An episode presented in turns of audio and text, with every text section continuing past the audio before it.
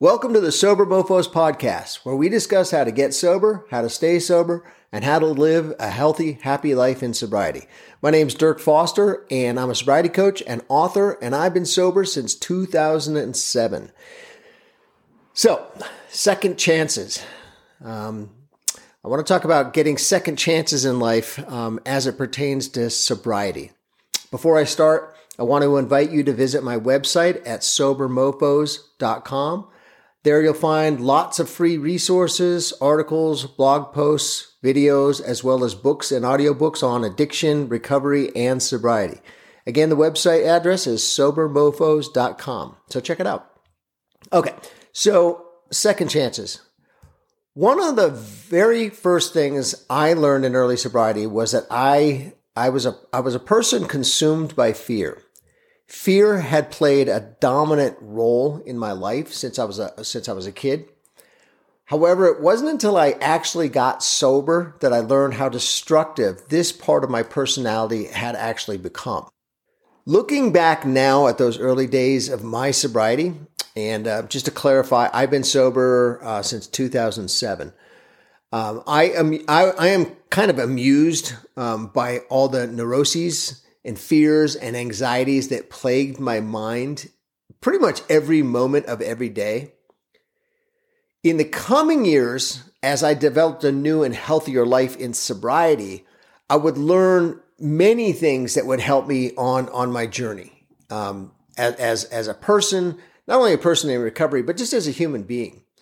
Like I said, I've been sober now for quite a few years, um, fifteen years as of this, as of this podcast.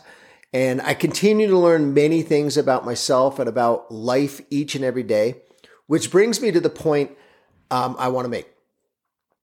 I have been blessed in my sobriety. I have grown in many ways, succeeded in some areas of my life, failed in others. I've had ups and downs and highs and lows, great achievements and some dismal disappointments. And through it all, I've remained and continue to remain sober, mostly happy most of the time, and always curious to learn as much as I can about myself and life. And perhaps most important of all, I've been blessed by meeting so many strong, interesting, and accomplished pe- people over the last fifteen years. From them, I've, I've had the privilege of accumulating a vast wealth of knowledge, insight, and wisdom from all of them, for those who travel the path of recovery before me. Okay, we can learn a lot from each other. And those who have come before us, it's important to, to extract as much information and learn as much as we can from them. Without these people, I honestly don't believe that I would have stayed sober as long as I have, or had so many great, fulfilling experiences in my life and in my sobriety. And to all those who came before me, I, I, and I just want to say to all those who have taught me so much, I just want to say thank you if you're listening. I am forever grateful to your guidance. Many of you didn't even know that you were helping me, or even know my name, or that I was, li- or, or or that I was listening to every word that came from your mouth. Many of you are strangers, and many of you are friends. But from all of you, I've learned so much and remained humble and grateful that we crossed paths. And I just want to say that. Um, so many people have helped me in my recovery, whether they knew it or not. Um, and I am forever grateful. So why do I write books and and and produce this, this podcast? Why am I creating this podcast, and why do I write books um, about addiction and recovery? Over the last few years, I've written a number of books that focus on various aspects of addiction and sobriety and recovery. And while there's many books written about how to get sober, there are not nearly as many books covering the topic of how to stay sober. And that's a very interesting topic to me, staying sober.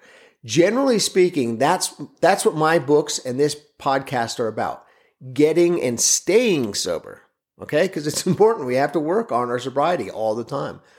Sobriety itself is a huge topic. Staying sober over many years takes um, a lot of hard work and dedication. And my books and this podcast focus on the various elements of life in recovery, various elements of life in recovery after we get sober. And there are many parts of our lives that we never mastered because we were consumed by our addiction to alcohol or drugs. And that was certainly true in my case. They say when we get sober, we are emotionally and, and mentally the same age as when we began to drink alcoholically. So in my case, that means I was approximately yeah, twelve years old emotionally and mentally when I got sober at the age of forty-three, because I got I started drinking and, and using when I was twelve years old, around twelve years old. And in many ways, I was completely underdeveloped and unprepared for living life on life's terms when I got sober. I was immature, self-indulgent, self-obsessed, selfish, arrogant, and, you know, quite frankly, frightened by life. But one thing that I have learned from sobriety, and one of the most important lessons I've learned, is that it's never too late to change. Getting sober provided me with an opportunity to get a second chance at life. And I, and I am so grateful for that. I had failed miserably up to this point, meaning when I got sober. Now, as I began my sober journey, I discovered that if I was willing to open my mind and receive new information without prejudice or arrogance or fear, my life or fear, you know, my life could and indeed did grow in many positive directions. Okay. And this is what I hope to convey um, from my books and in this podcast. And whenever I speak to people who are new to recovery or have been sober for a long time or are thinking about getting sober, there are so many things that all of us can learn as we travel the road of recovery. What I wish to share with you and as many people as I can are many of the life lessons that I picked up along the way in my sober travels. Most of all, I want to, to convey that life is filled with an abundance of wonderful, beautiful, and interesting lessons and adventures. If you're just getting started on your own sober journey or have been sober a long time, I hope that this podcast and any of my books will help make your path a little smoother and a little more joyful. And so that brings us to the topic of second chances. I believe that in the course of a lifetime, most of us are given, if we're lucky, are given a second chance to repair any mistakes we've made, or in more extreme cases, start our lives over entirely. And, and and that was the opportunity that I was given when I was when I once I got sober. I got a chance to start my life fresh. As far as my story goes, it's quite clear to me that I was given a second chance at life, an opportunity to redo what I had so badly screwed up prior to getting sober. Prior to getting sober, I had lived a life that was self-absorbed and uh, certainly self-destructive. I indulged a weakness for alcohol and drugs to the point where I was destroying my health, my personal relationships, my finances, and any hope of a successful future. As I've stated, I, I began drinking around age uh, around age twelve, and by the age of fourteen, I had I had advanced to experimenting with hard drugs, and my first love remained, however, alcohol. Okay, I did a ton of drugs in my lifetime, but it was booze. That was that was my first love. And this was uh, a love affair, if you will, that I would continue to indulge for the next approximately thirty-one years. And my story is in many ways like so many other alcoholics and addicts who have uh, who I have spoken with throughout the years. While alcohol and drug experimentation were fun and exciting for a long time, I eventually crossed an invisible line into addiction. You know, I didn't even, wasn't even really aware that I had crossed that line. It just, it's that invisible line that we all go over at some point. By the time I realized I was a full-blown alcoholic and addict, it seemed like, it, it seemed like it was too late to turn around and change the path of my life. It just seemed inevitable that I was stuck, that that's what I was and that's what I was going to be, an alcoholic and an addict. And I want to clarify, you know, before I move ahead, I, I want to clarify that I consider myself still to be an alcoholic and an addict. That never changes. I will always be an alcoholic and addict. And there's debates about that. Um, but as far as I'm concerned, if I'm sober for fifty years, I'm still an alcoholic, um, and always will be. And I have to remember that. I have to stay um, a little bit afraid of um, going back and remind, and I have to remind myself that I am indeed an alcoholic and an addict, and I always will be. Otherwise, it's going to be very easy for me to slip and to relapse. So at a certain point, many of us who struggle with addiction simply give up and give in to our self-destructive nature. I had accepted the idea that there was simply no way out of my predicament. I could not have been more wrong. By my early forties, I was very sick physically, mentally, and spiritually. I held no illusions about what my life had become, and I held I held no hope for anything different or better from life. I simply assumed life would continue forward as it had for so many years, lost in a haze of substance abuse, bad choices, lower companions, health problems, financial problems, and ruined relationships. So at this point in my sobriety, I've written extensively about my experience in the trenches, so to speak, in, in my books, and, and I'm starting to in this podcast. And most notably, I, I wrote a book called Polluted My Sober Journey um, that explores um, my own struggles with addiction and getting and, and, and sobriety and how I got sober. And, and, and but nonetheless, for the for the sake of clarif- for clarification, um, let me just briefly share why and how I got sober. Um, as I mentioned, by the time I reached my early forties, I was heading for an early grave, and, and that's not an exaggeration. Um, there had been several frightening incidences where I needed to get to the hospital for various issues relating to substance abuse. My personal and professional life was in ruins. I was unemployable, broke, depressed, and worst of all, I was hopeless. Um, hope is a big um, topic for me, um, and at that stage of my life, I was hopeless. And in the final years of my addiction, I drank excessively every day. It was not unusual for me to drink three bottles of wine, a pint of vodka, and six, six, a six-pack of beer in a single evening. And quite often, my drinking was accompanied by uh, cocaine as well. Um, every morning was a living nightmare, and perhaps you can relate to this. My body and brain hurt from the moment I woke up until I took my first drink in the afternoon. And the daily cycle was the same from day to day, week to week, month to month, just repetitive. I lived in a tiny one-bedroom apartment in a scrappy neighborhood in Los Angeles. I constantly struggled to pay rent and often spent any money I had on alcohol, coke, and cigarettes rather than food um, and the essentials of life. And this is how I lived my life for the last five years of my addiction. The last year was particularly gruesome and dark and depressing. And how I managed to survive and not succumb to my disease is, is attributable, in my opinion, only to the grace of a higher spiritual presence that was protecting me. And that's my belief. I am amazed that I lived as long as I did. And so many of my friends from those days did not survive. And I often struggle with a, um, a sense of survivor's guilt mixed with overwhelming gratitude. So I feel guilty quite often and, and sad and heartbroken that so many of my friends didn't survive and I did, but trust me, I'm grateful. My second chance, which is what we're talking about, my second chance began on December ninth of two thousand seven. And I was suffering a horrendous brain-melting hangover. It was one of those hangovers that are so intense, I still remember it, that you wonder if perhaps you'd be better off dead rather than experience that pounding headache and wretched nausea that was washing, you know, that washes through your body. And I was driving through Los Angeles um, with this hangover when I when when I heard a radio program mention something about a twelve-step program.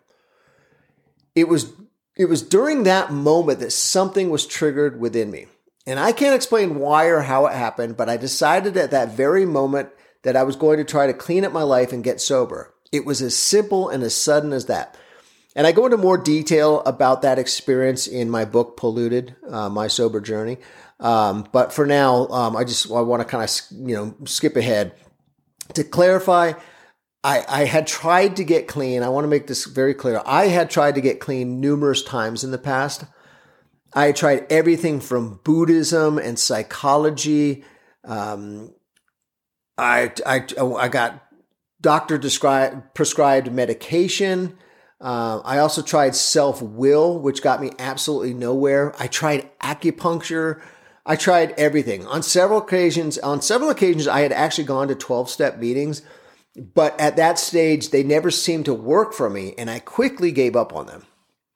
But on this day in two thousand seven, excuse me, I decided that I had only one choice left.